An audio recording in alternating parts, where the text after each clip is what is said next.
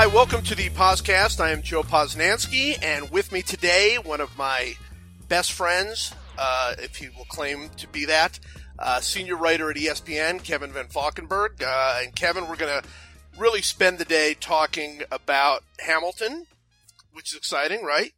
We, we, yes. We are very excited I, about doing this. You just became my best friend by inviting me to talk on podcast about Hamilton. It's very, very exciting. Uh, but we are in Pittsburgh uh, getting ready for the U- uh, U.S. Open. So, uh, it, being sort of a sports person, uh, I guess, uh, I did want to start off by asking you one very quick golf question and then off to Hamilton. Um, and the question is this: We're, we're here in Pittsburgh at Oakmont, uh, and all anybody's talking about is basically the impending doom of the the world's best golfers, how they're all going to shoot ten thousand over par and and and mm-hmm. maybe maybe die. I mean, some of them will probably mm-hmm. die. Uh, do you like? Can we get a medic out here? some guy just made double on thirteen. We we we need. They're, they're bleeding at fourteen. That's basically what we mm-hmm. got. Uh, so the question is, the, and this is no because I don't care who you think is going to win because you you don't know, and neither do I. Uh, but I do care. Do you like this? Do you like the U.S. Open golf, especially like in a year like this, where the obvious intention is to humble and and and frustrate the greatest golfers in the world? I I like it once a year as long as it's reasonable. Like Rory said something yesterday where he uh, essentially said you're stressed out standing over every single shot. Like you you never are sort of like relaxed or comfortable. You're just thinking disaster. And what so like I think that's kind of cool because that's how I feel constantly on the golf course, like under pressure. Like how how am I going to avoid this from going directly sideways and going into traffic or hitting you know an old woman walking a dog by the course? Um, but when it's like when you hit a shot that like basically can't stay on the green because it's so hard and like I think that's kind of stupid. Like when it's sort of a, like it has to be it has to be kind of fair. Yeah. You have to be able to do the thing that you normally can do. Well, that's that's the real question I have about this because I'm all for uh, there should be one tournament a year or two. It doesn't, you know, there could be a couple, I guess, but one tournament particularly a year that should be the toughest golf tournament of the year. And the U.S. Open yeah. wants to be that, and I I love that for them. I mean, I think you know that's that's great. You know, the, our national championship should be the toughest golf tournament of the year, and I get it. The problem for me is, especially now, you know, these guys are so good and and they're so good that's their whole slogan on on commercials. They're so mm-hmm. good that in order to make it incredibly tough on them, they've got to do like kind of ridiculous things. Like, you know, I mean, obviously we're all frustrated playing golf and, and none of us, you know, we, we all feel that, but we don't have to hit the ball into seven foot rough and we don't have to hit it on the greens where, where, you know, you couldn't stop a, you know, a, a, a thing even if it had like spikes on it. And, and we don't have to face sort of unfair conditions. And I don't know if they can make the tournament hard enough if they keep it fair. That's, that's really the question yeah. to me. Can you make a golf tournament super duper nobody's going to break par hard in today's world with today's equipment and today's golf balls. Can you do that without making the golf tournament unfair? Like packs of wild dogs roaming, like you know, going after you essentially if, if you get too too far off path. I don't know. You're right. I mean, I'm always fascinated by that. Like, how does how do you like so study the grass or the greens? Like, how are you that smart? Where you're like, okay, it's like it seems like doing a massive math problem math problem in your head. Where like if we do this, this will shave 0.7 strokes off the thing, and, and ultimately the score will be plus one or an even par at the end of the day. Like, I guess obviously someone has that job, like Mike Davis, and that's what he's good at doing, but never, it never made sense to me, like how they were able to do those calculations. Like, well, here's fair, and here's not fair. And to me, the line between that is packs of wild roving dogs, like willing to tear your ankles off. Yeah, yeah, that's the great, that's the great point. I mean, it's like where they put the, the pins. Like they always say, well, that's a fair pin and that's an unfair pin. And the, the two pins might be a foot and a half apart, but one is just on the precipice and the other one is kind of over the precipice or whatever. I mean, there's so many different elements they could do, but you do wonder if the game, you know, this is, this is a big, obviously Jack Nicklaus point, uh, as he will rant on and on about the golf ball for several 100 Mhm. hours at a time. Uh, I don't know if they can make it that way. I don't know if they can make Yeah. the game tough enough for these guys without sort of really just kind of making it silly. And that to me is where What- where it's interesting. What do you think the reaction would be if like it was so hard and so unfair? Because they they talk it up at the beginning of like every Oakmont Right. Open, like, oh my gosh, this course is the worst. It's you know, and then these guys shoot. You know, the last Open, like guys broke par, like Sure. they shot 68, 67. I think like Anthony Kim, you know, God bless him wherever he is. He he and Cabrera broke 70. What if like that tournament was so hard and so ridiculous, like the weather conspired with you know, the elements to make it so hard that all of a sudden no one could break uh 70. Like no one could break 80 the whole time. Like the lowest score shot in the open was 81. Do you, how much? What do you think that that would do? I think people would be like outraged. I think they would be so upset if like it was like dealt like bogey was a great score. Yeah, well, I mean, it would really be it, it. The only way I could even imagine it happening is if it was the the conditions. I mean, I remember uh, Carnoustie was like that uh, for the for the British Open one year. The year Tiger, you know, shot seventy nine and held his arms up in the air because he actually made a putt at the end and whatever. Um, so if the conditions are that bad, I don't know that people would be outraged. But if it was a relatively clear day with, you know, some wind, but the conditions were not out of control and nobody, you know, that was whatever, I guess in the year after Johnny Miller, uh, you know, embarrassed everybody by shooting 63 on Mhm. Sunday. Uh, they had the, the horrible bloodletting the next year where they just made the golf course impossible. So I do think it would, it would frustrate people. I mean, I, I know people want to and that's really where, where the question is to me. I know people like watching these guys struggle. Uh, they like Mhm. watching them suffer a little bit because, you know, they, we watch them week after week, shoot 24 under par and whatever. So we like seeing them suffer. But to me, the price of what you have to do that isn't worth it? Is it worth Yeah, making them suffer if you make the golf course just kind of silly, you know?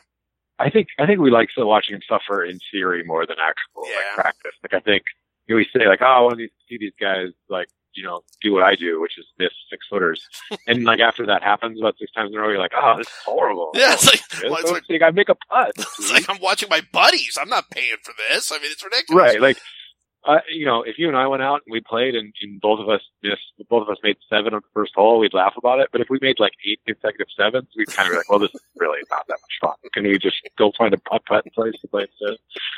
That's exactly right. That's exactly right. Well, I, and I really think that there is some, what, what I think would be perfect is if on Thursday, it was like impossible. Like on, like on Uh-huh. Thursday, everybody's just going nuts. And then like the rest of the week, it like got normal. You know what I mean? It's like, like on Thursday, somebody's winning by shooting 77. They're like, oh, they're in the lead at 77. And then like people are shooting 65 the rest of the week. You know, that's, that's the way they should do it, but they're not going to do it that way. So.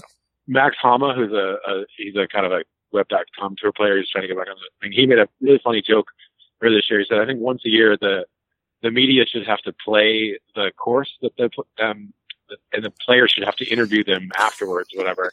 so we were cracking all these jokes about, you know, like uh, Rickie Fowler being like, "So tell me about, you know, how what it was like out there today." And it's like, well, you know, I really I felt that if I posted 95, that no one was going to be able to catch me, and uh, you know, I just uh, wanted to, I made a, an amazing double on six. Uh, it was really, you know, a great shot in there, and then a four putt secured my.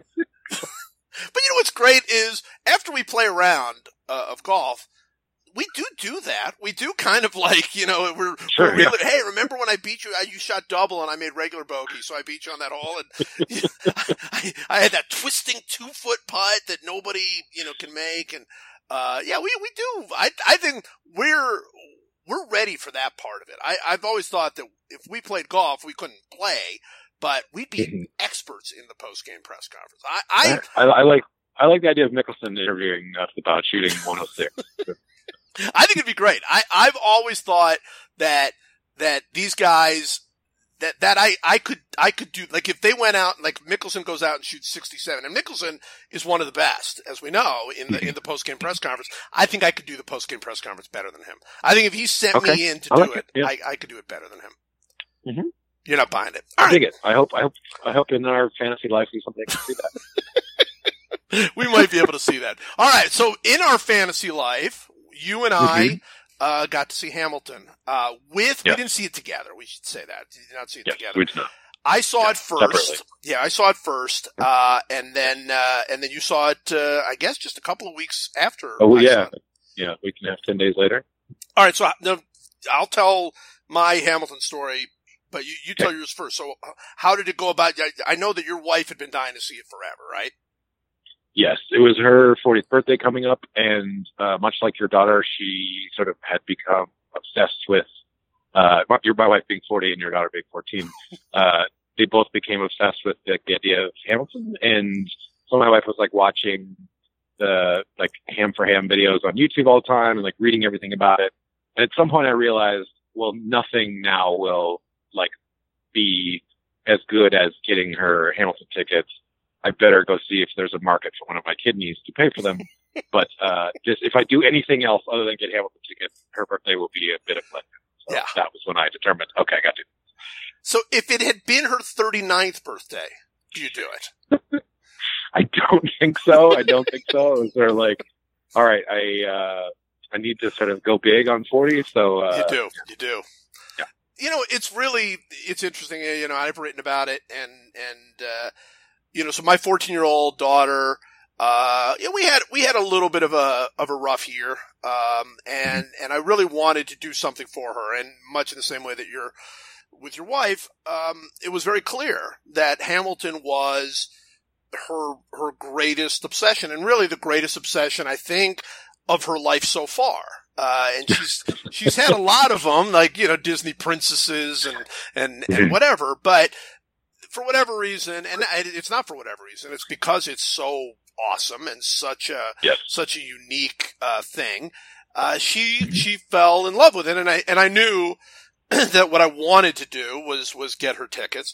And I also knew that in order to do that, you know, I was going to have to basically sell my car.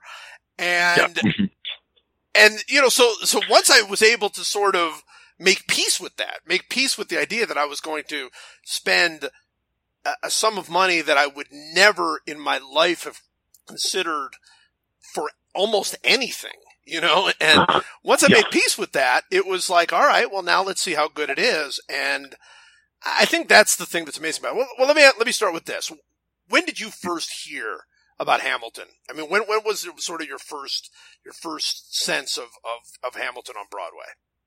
Um, so my friend Jeff MacGregor had profiled uh, Lin-Manuel Miranda for the Smithsonian magazine, and prior to that, like I like Broadway a lot. I, I grew up actually like being in plays a little bit, like as the community theater. Like I was Hansel and Hansel and Gretel, and like when I was like 11, I was Toto in the Wizard of Oz, and was like the comic relief of the Wizard of Oz and Missoula Montana, and a couple other ones like that. And so I'd always kind of like like I was like one of the ones sort of jock in my high school who like liked musical theater and like could sing songs from Oklahoma and stuff. Uh, and as you could hear, that really endeared me to like the defensive linemen sure. from from uh, who are like who grew up on like ranching farms outside Louisville. But um, so I I but I for whatever reason didn't really like know that Hamilton was like a thing thing until like I saw that profile and I was like, oh, this sounds really weird. Uh, but like it sounds like it would be sort of uh, you know, gimmicky, like a rap about the founding fathers. Like I don't see how that's uh really going to be all that interesting. But I, Jeff has really like smart taste, and so I was like, well, like this guy must be like actually someone who's really smart, interesting. I'll have to kind of follow this, and that was kind of I think that was in January or something. It was like right as the play was moving to Broadway, and so in the last you know six months or so, it's really become like this huge cultural thing. And then Evelyn starts showing up on you know the Tonight Show and, and Colbert and all this stuff, and, and then it sort of snowballed. But that that was I think the first moment. When was the first moment for you? What's Yeah, your Yeah, I mean, it was it was similar. Michael, our friend Michael Schur, went and saw it Mm-hmm. and and wrote.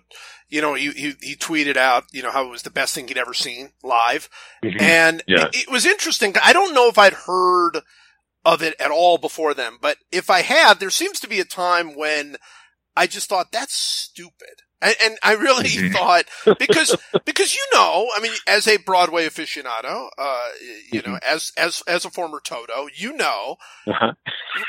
lots of weird shows come to Broadway or off Broadway. You're like, Yeah. oh, we're doing a Vince Lombardi show. It's all about Vince Lombardi. And oh, we're doing a show on, you know, now we're doing something on, uh, two brothers who, uh, you know, who can't swim. I mean, I don't know. I, Yeah. am not thinking uh, yeah, there's like a Gloria Estefan. Uh, Yeah, yeah. Going on right now, and then there's you know like the. I mean, there's there's so many different like weird musicals that come and go for that for five minutes that you never even care about. So Exactly. And, and so it seemed to me to be in that genre. It seemed to be being like, okay, that's, and I did, I had never heard of Lin. I'd, I'd, I'd vaguely heard of In the Heights, but I'd never seen it or, or was, was unaware of it, uh, beyond sort of just the name.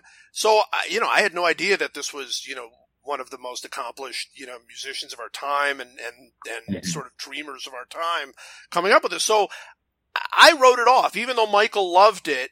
I just went, Mhm. all right, that's fine. I mean, it's it's cute, whatever. I never saw the Lombardi show, which I heard was good. By the way, it wasn't a musical, Mhm. but but I heard it was Mhm. good. Um, uh, so should have I, been a musical, frankly. I mean, that doesn't a musical about Vince Lombardi seem that much more appealing. well, then uh, maybe I would have seen it if it was a musical, you know. um, so I never saw. There were lots of those like kind of gimmicky shows that I just like never saw, never really interested in seeing. And then it was it was unquestionably it was my daughter. Her name was Elizabeth. Mhm. Um, just started singing constantly uh, the songs. And she- Why do you think kids got hooked into this? Like, why did it become a thing? Because I, it's true. Like, all I have kind younger cousins who are like hip to this way before I was. Whatever. Like, I, I'm not sure. Like, why? Why are 14 year old girls like all of a sudden like this is the thing? Yeah, I, I asked Elizabeth this exact question. I, I said, "Well, what is it about it?" And being Elizabeth, she said something like, "It just it's cool." So that didn't really help at all. I, I really do think one, it's it's the music. I mean, the music is so Mhm. good. It's just good. You don't. You know, it's the, the fact that it's a story. I mean, that's what Elizabeth really did say. It's like, hey, you, you're, you know, you know these names, but you know, and you've studied them a little bit in school. So, in fact, you have like this incredibly cool music that goes along with these names and tells this story is is you know it's it really speaks to, to to her and to all of her friends and and you know I've Mhm. heard ever since I wrote the piece about going to see Hamilton with Elizabeth I mean I've heard from people all over the country and they're all going through exactly the same thing they all have 14 15 16 13 year old kids and and they're obsessed with the with the Yeah. music and obsessed with the with the thing so so I started hearing it, and again, I have to say, it was like like every so often, and you, you know, your kids are younger, so you don't you haven't seen this yet. Mhm. But what you'll find is they they start getting into stuff, and then you just go, Mhm. "Well, that's stupid. Like, why are you doing that?" and you think they're the only ones. Like, I remember Elizabeth about four or five years ago just started getting into mustaches. Like that was like her thing. Like I love mustaches, and like she always wanted to buy little mustaches and and wear them. And I'm like, well, that's that's stupid. And she started asking me to grow a mustache. Like, what? what? And then I realized I, I started going to like stores and realizing that in the front of the stores they started having like displays selling mustaches. It's like it wasn't just her. Wow. It's like all of these kids got into the weird mustache thing. So, so I thought it was like that. I just thought, okay, this is some, you know, goofy That's fad. amazing. Yeah. And then I started. I want to read like a New York Times trend story where like Sam Elliott is like the coolest guy on Snapchat because of his mustache. well, that's the thing. You know, there's going to be something like that. It's going to be something crazy where, uh, uh, you know, it was sort of like the day that Betty White became cool. It's like, how did that hmm. happen? How did Betty White become cool? It's like, how did Tony Bennett one day, like, hey, Tony Bennett, yeah, swinging. You know, Mhm. I think I don't get it, but it, but it's like the kids. The kids have some sort of secret thing. I guess we did when we were young, maybe. Uh, I don't know if you did. I don't There's know. a secret message board maybe where the kids are. they'll- Well- this is what's going to be cool coming up: mustaches. And, it's not even a secret anymore, right? Because it's on the internet. So I, I don't know how they. Uh-huh. I don't know how they. Uh, it's just some. It's it's to me. It's like the dark internet, right? It's like the thing we're never Mhm. even allowed to see. so I'm like, all right, well, she likes it, whatever. It doesn't, you know, it's fine. And and you know, and I started listening to it a little bit. I'm like, "Ah, it's kind of interesting. It's kind of fun. And and then I started listening to it more and more, and I realized one, I realized it wasn't a trend that was going to go away. It was something that she just completely became infatuated with and, and was going to stay infatuated with. And two, I realized this is good. Like this is really good. It's, you know, it's, it's, it's, he really does dive into, I mean, obviously it's not, you know, I'm, I'm sure there, there are, you know, story after story on the internet about the faux history of Hamilton or whatever and things that aren't mm-hmm. true or whatever. But he does. He goes into the debt crisis. He goes into whether or not we should, you know, uh, back up France after, you know, after, after, uh, the revolution. Uh, you know, it goes into, obviously it goes into the relationship between Burr and Hamilton. It goes into Jefferson and, and, and sort of his, his fights with Hamilton. It goes into Washington and, I mean, it's it's cool. Don't I right? Mm-hmm. I mean that. oh, that, absolutely. Didn't that blow your mind a little bit? Absolutely. I mean, I you know, I since I've seen it, like I've become a little bit mildly like I've become sort of obsessed with like, reading all the stuff about it, and that he obviously would like take these songs that he had written, and he would go to uh to Ron Chernow's house, the guy who wrote the biography of Hamilton, and sort of sing them for him, and and sort of say like, "Am I getting this right? Like, is this true?" To because I want this to be true. And so Chernow would like fact check his songs and be like, yep, yep, that's, that's accurate. And so like everything, you know, that there's a little bit of artistic license, but like almost everything of it is like all based in fact. Like, and that's what's sort of fascinating is it, it's a story that you know a little bit, but like you don't really know. Like I didn't really give much thought at all to Alexander Hamilton, other than I thought, oh, maybe isn't he the Secretary of Treasury or United? But other than that, didn't really know anything beyond that. He was like the founding father who was like the fifth Beatle almost. Yeah, yeah. No, I, I, you know, I wrote that. Actually, got a, a bunch of uh, people uh, upset about it. Oh, did I just plagiarize you there? no, no. I wrote. I wrote Beatle. this guy. I didn't write the fifth Beatle thing. I like that. Uh, I just wrote he was he was a minor founding founding father. He was just a minor character mm-hmm. in the in the story. I mean, if if we spent two minutes on Alexander Hamilton, it was, you know, basically, ah, oh, he started the uh, National Bank. Okay, let's move on. And that was it. There was no, he was, he was a pretty minor character. I love the idea, by the way, that Ron Chernow, this, this, this esteemed, um, you know, biographer who has written, you know, about Washington and Hamilton and, and, and is wonderful and a Pulitzer Prize winner and National Book Award winner, that he's like fact checking songs. I, I just find yeah. that to be awesome. and just like what fascinates me, I guess, is that how many layers there are to all of this stuff. Like I think you're talking about the music a little bit before. And like every song has kind of its own earworm to it where yeah. it just kind of like gets in your head a little bit. And then those songs are like, those earworms are kind of echoed in the, the other songs throughout the play that have their own earworms in it. So it's like, it all kind of like fits together into a sort of a layer cake where you know, you're singing like along to like the room where it happens. And there's like little sort of snippets from, you know, my shot or like right, guns and right. ships or like stuff that's all, and all of a sudden you feel like it's like all one big long song, one big long story. It's just, it's fascinating. And, and the fact that it's all based in fact, you just, like his mind works on such an incredibly high level. I just can't even sort of put it into words almost. Like he writes lyrics that I think are, I think it's fair to say like they're on the level of like Notorious B.I.G. and Eminem oh, sure. and Andre 3000 and, and all these like pantheon level rappers.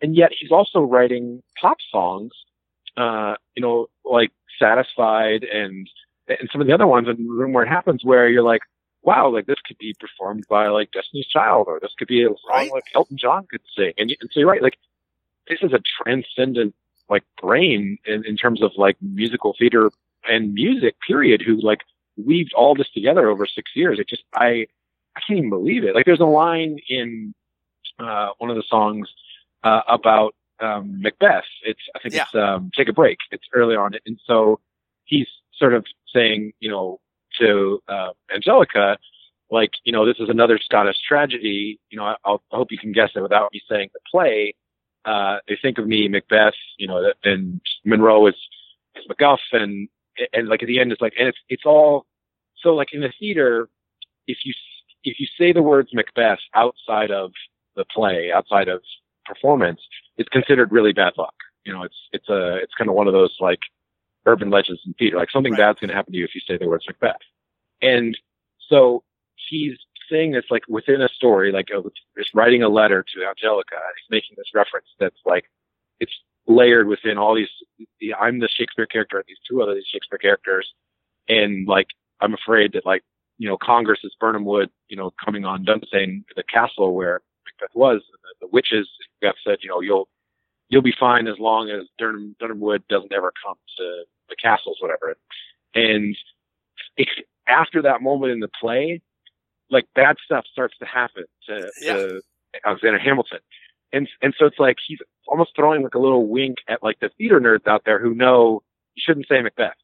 like, and that, when I realized that, as sitting in the theater, I heard that line and I was like, it kept sticking with me. It sort of turning over in my head as it went on. And I was like, oh my God, like, wow. It just blew me away. I just couldn't even believe that what I was sort of seeing. Yeah, you know, you know what it reminds me of a little bit. I mean, not you know, I don't, I don't want to ruin um, you know the the movie for anybody, but you know, you know, at the end of the Usual Suspects, when which Yeah. is obviously one of the great endings in movies, but there's a there's a moment where you realize how deep the mind is gone. I don't I don't want to say anything Mhm. beyond that uh, in case you haven't Mhm. seen it. But you know how there's a, there's this moment where you're like, oh my god, all of these little things were part mm-hmm. that's what it reminds you. It's like there's so many different layers, and it's almost like the the you know the the more you dig into the into the music, the more there is. It, it, it- there's there's Yeah. just like like there's little inside jokes, and there's little and there's little thoughts, and there's little you know there's there's there are little just sort of side things, you know, and, and that you just. I I think that's what it is, you know, and that's really the big question. So when you go and see it, You've obviously spent a ton of money. I mean, you know, an, absurd amount of money, more money than I would ever spend on anything else. Um, and Uh, we, like too much money. It's like I've I've never said it out loud because I'm embarrassed. and me too, me too. I'm, and I won't. And, I and we should talk about that that privilege fast at some point because it's like I feel there's a little tiny bit of guilt in me almost. It's like here's this amazing thing that I'm like boasting about. Like I I'm not boasting about, but like praising, like saying how much I love this or whatever. And like it's it's almost impossible to 95 percent of the population see it. You know, at least yeah. until it goes around the country and it, the tickets aren't like like the equivalent of selling a kidney. No, it is. I, I mean, I, I feel totally guilty for doing it. Here's the thing both of us did, and, and, and, you know, this, this somewhat alleviates the guilt. Uh, is we did it for somebody else. You know, we did it for, Correct, for you did yeah. it for your wife. I did it for my daughter. I wouldn't have ever done it for myself. Um, Mhm. But we both got to see the, the show. So, so, you know, we, we didn't, we didn't let it, somebody else go. You know, I mean, I could have let my wife go, I suppose. You know, but the point being, so you spend all this money and, and you, you build this up in your mind and then you go in the theater and then the experience of seeing the show for you what was what was that experience like uh, I just kept smiling. I mean, I knew like how much fun my wife was having, and sort of you know the the energy of the theater. I think is a really Big unique thing. The Yes. theater people talk about it all the time. Like it, it's why people essentially work, they do take time off for movies actors to do the theater because like you can't duplicate the energy like being on television or being in a movie. Like it's just so fun. I think to to feel that, to be on stage and to suck up that energy every single night. And you know, I was really like loving it. And I I had listened to the first act on CD a couple times, not to where like I could get to memorize any of the words, but like I sort of picked up thinking, oh, this is fun, whatever and I had purposely not listened to any of the second act uh, because I wanted to sort of. I told my wife, I like, I don't want to be surprised. I don't really want to know like everything that's coming. And as you know, like as you wrote about, the second act begins with Jefferson's introduction Yes. and Leslie Odom Jr. saying, you know, you haven't met him yet because he's been over kicking ass as ambassador of France. And then Daveed Diggs comes dancing down the stairs in this purple coat, looking exactly like Prince, like you said. And it, it's honestly like one of the funnest moments watching art that I've ever seen. Like Yes. you cannot, it, when, whenever I see like little minor like Hamilton backlash, someone being like, "Oh, it can't be that good," or "Hamilton's not for me," my first thought is, uh, "You you haven't seen it." Yeah. Because no one who could watch that and not smile their ass off and be like, "This is so much fun." I, I just don't believe it because that moment, he is so great in that moment. His energy, it's he is Thomas Jefferson, right? Like you, you 100% are like buying it, and you're also like, "This is so much fun." To think of Thomas Jefferson like just dancing around, being like, "Hey guys, you won a revolution! Whoa, all right, let me come in and lecture you about ideals of freedom." I just, I could not stop smiling. That was from, so that was kind of my like moment where I was like, "This is truly one of my favorite things I've ever seen." yeah i i i think that's that's the point. first of all the the play itself is such there there's so many layers of genius like we've already talked about and one of them is that one of them is that Hamilton, that Jefferson, you don't see him at the first act. Act. I mean, obviously, mm-hmm. Daveed Diggs is playing Lafayette in the first act, mm-hmm. where he's fantastic, by the way. Mm-hmm. Um, yeah. And then you're right. Then the second act begins, and it's like you know, you're, you're sort of in this lost world. You know, you, you, you, you get so sucked into it. You're just, you're just thinking you're, you're in the revolution and it's, and, and Washington is, is, you know, all the odds are against him and Hamilton is, is desperate to like advance his career and Lafayette is coming in and he's this genius of, of, of, uh, you know, tactics and everything. And you have all these things going on in your mind and then it ends. And then the second half begins and you're like, I had totally forgotten Thomas Jefferson even was like at that time. You know what I mean? It's like, oh yeah, Thomas Jefferson was kind of a major character too, right? Yeah. And he shows up, and you're right. I mean, and he's so fun, and and yeah, that's part of I think what makes it so cool to see live. And I'm really excited that it's now going to be touring the country. I mean, it's it's yeah. you know, sure we're going to get to see. You know, we got to see the original cast, and that's incredible. Mm-hmm. And everyone, I mean, Leslie Odom Jr. is just oh, beyond no. beyond great, and and obviously Daveed Diggs and, and Lin and all those guys are amazing. Um, but I, I, the show is going to be such a such a wonder, no matter who's playing. I mean, assuming you get good people, which they will. So it's going to be in Chicago. It's going to be in San Francisco. Next year, it's coming basically everywhere. It's coming to Charlotte. It's probably coming to Baltimore. I mean, it's it's going basically everywhere. And I think it's going to be that kind of fun for everybody. I mean, especially if you didn't spend you know, the, the outrageous sum of money to see it.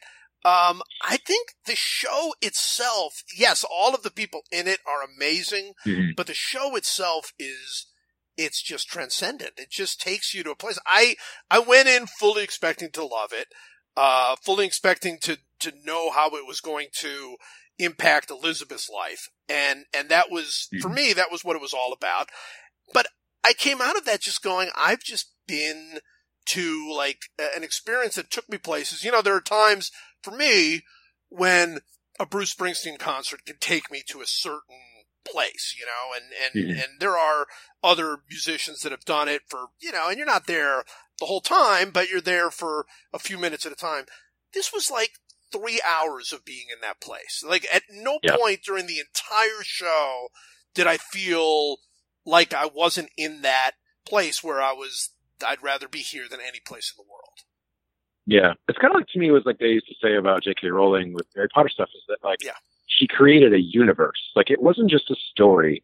It was like you know you knew that there was like every character in the story also had their own backstory and also had like their place they went off to. And even if you didn't get to see some all of that, you got to see little snippets of it. And it's so like the, the juggling act to fit all that together to me. I think the, the best testament I think to could sort of could say about it is Lin wrote this show where it has all these amazing characters, so that in every scene he is arguably like the second most important character. Right. Like he's the most important character in the show, but like when he's with Chris Washington who plays George Washington, like George Washington is the sort of most commanding presence in the thing. And yes. he, when he's arguing with Jefferson, like you're really compelled to see like how he plays off of Jefferson. It's never like you know, even and Aaron Burr, like, how do you redeem, partially redeem anyway, one of the great villains in history? Well, you give him a story of like he's kind of nervous to sort of go for something in his life, and he's in love with this woman who he shouldn't really be in love with, and he has this daughter that he cares about, and he feels like Hamilton sort of insulted him in every turn and got no his breaks. And I, I like Leslie Odom is so good, and his voice is so powerful that I came away from being like, man, like I almost kind of like Aaron Burr. Oh, yeah. Like, just yeah. Although no. one of the best lines is in the first act is when uh, when Lafayette said, "Bah, use the worst." Get away. It's, oh, you're the worst. Uh, you're the worst. Yeah, it everything. Uh, yeah, Burr is.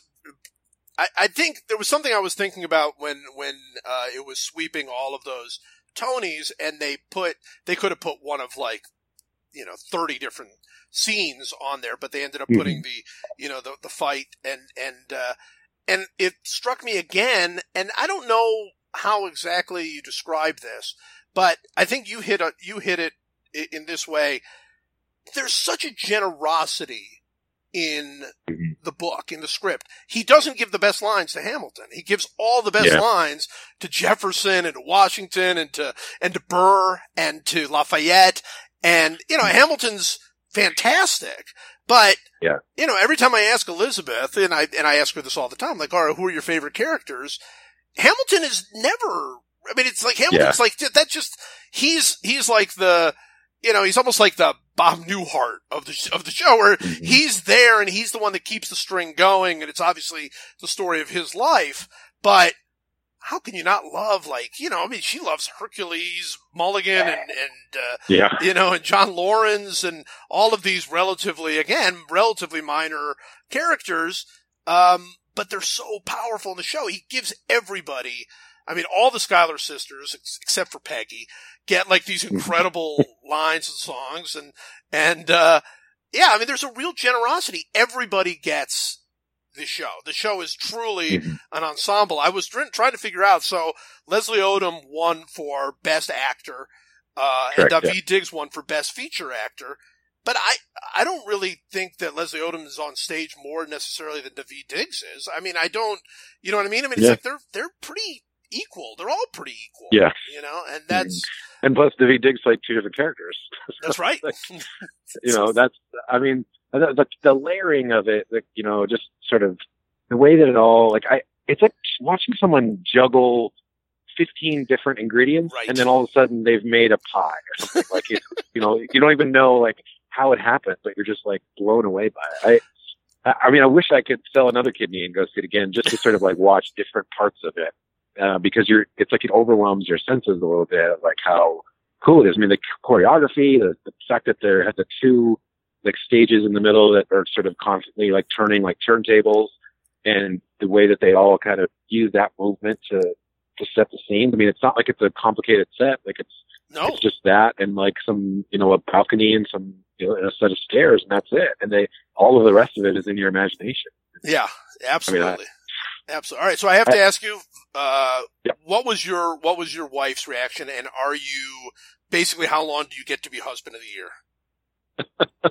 I think a long time, uh, although who knows, as uh, you know, being married, those things, uh, last shorter than maybe you hope they will.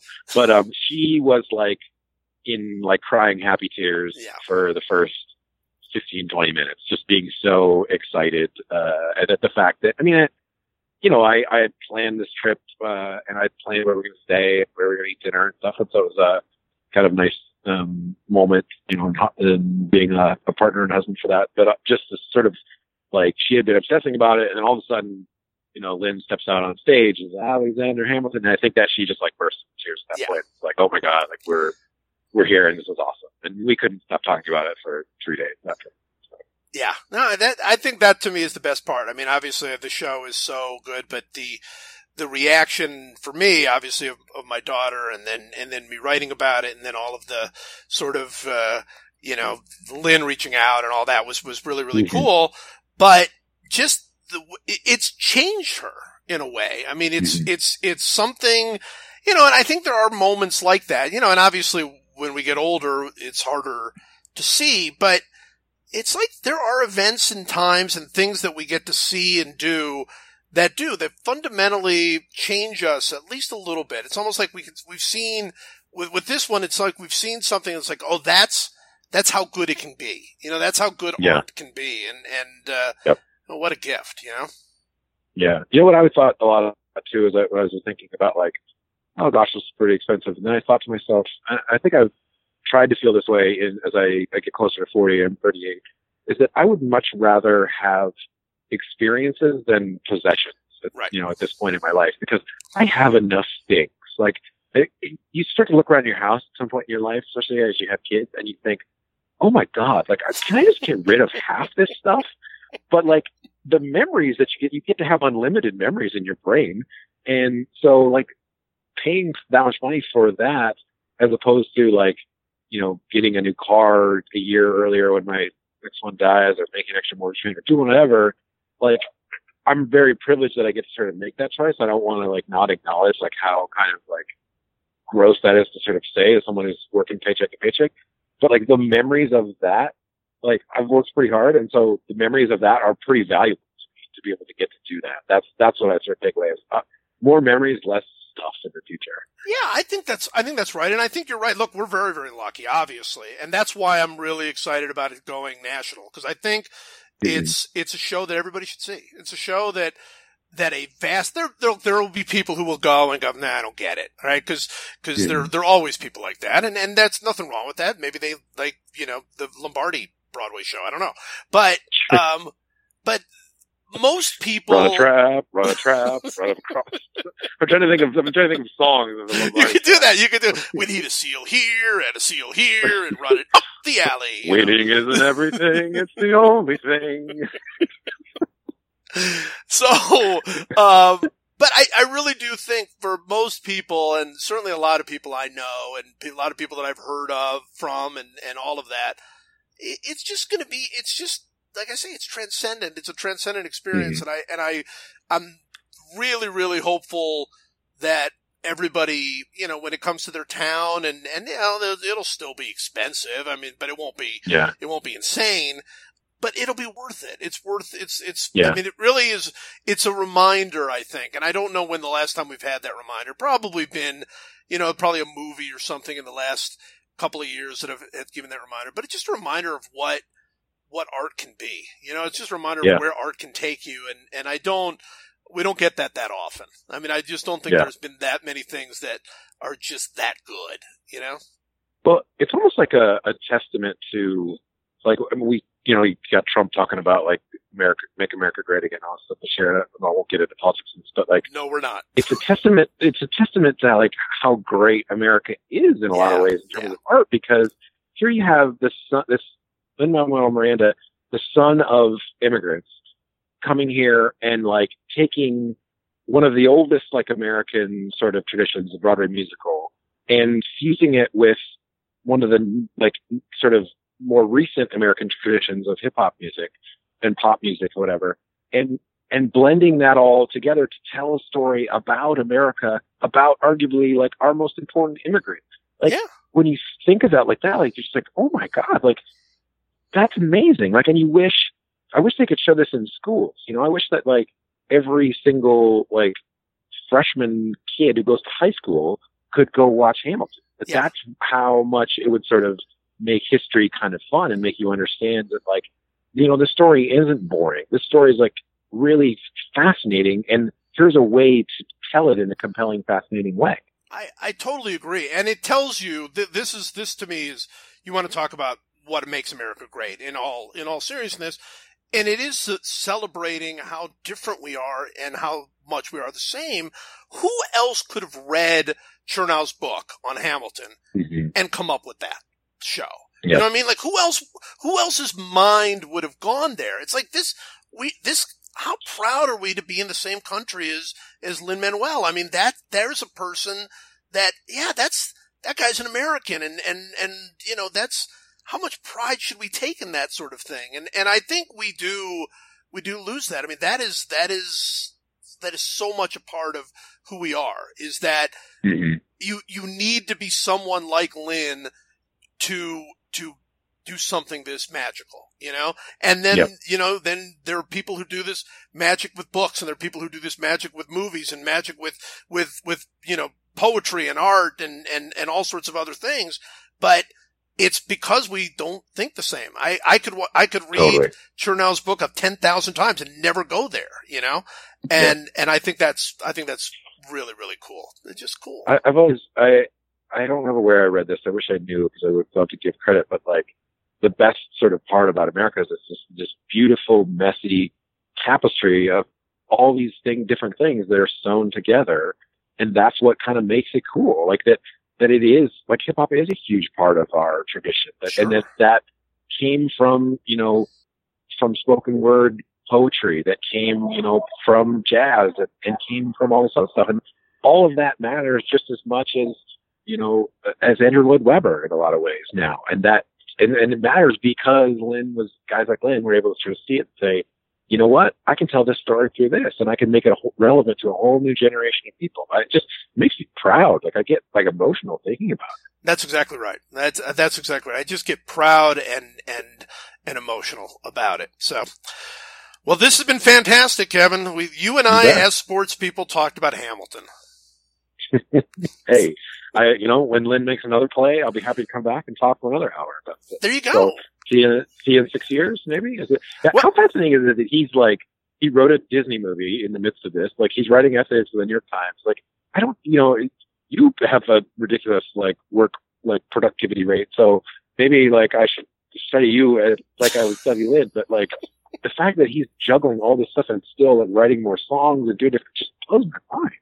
Yeah, it's it's pretty wild. It's pretty wild. Well, you know, I'm I am as you know, I'm writing a book on Harry Houdini, so I'm thinking Mhm. that I think that's Lin's next play right there. Perfect. Harry Houdini. I like it. I'll see if I can get as in touch with him. As our friend Michael said, they will always try to turn things into a musical first, at some point in the process, and uh, then bring it back to well, maybe it's we see it more as a play. Well, maybe, maybe it's a comedy. Maybe it's a comedy, So- so uh, you never know. well, Kevin, thank you so much. Thank you, Jeff.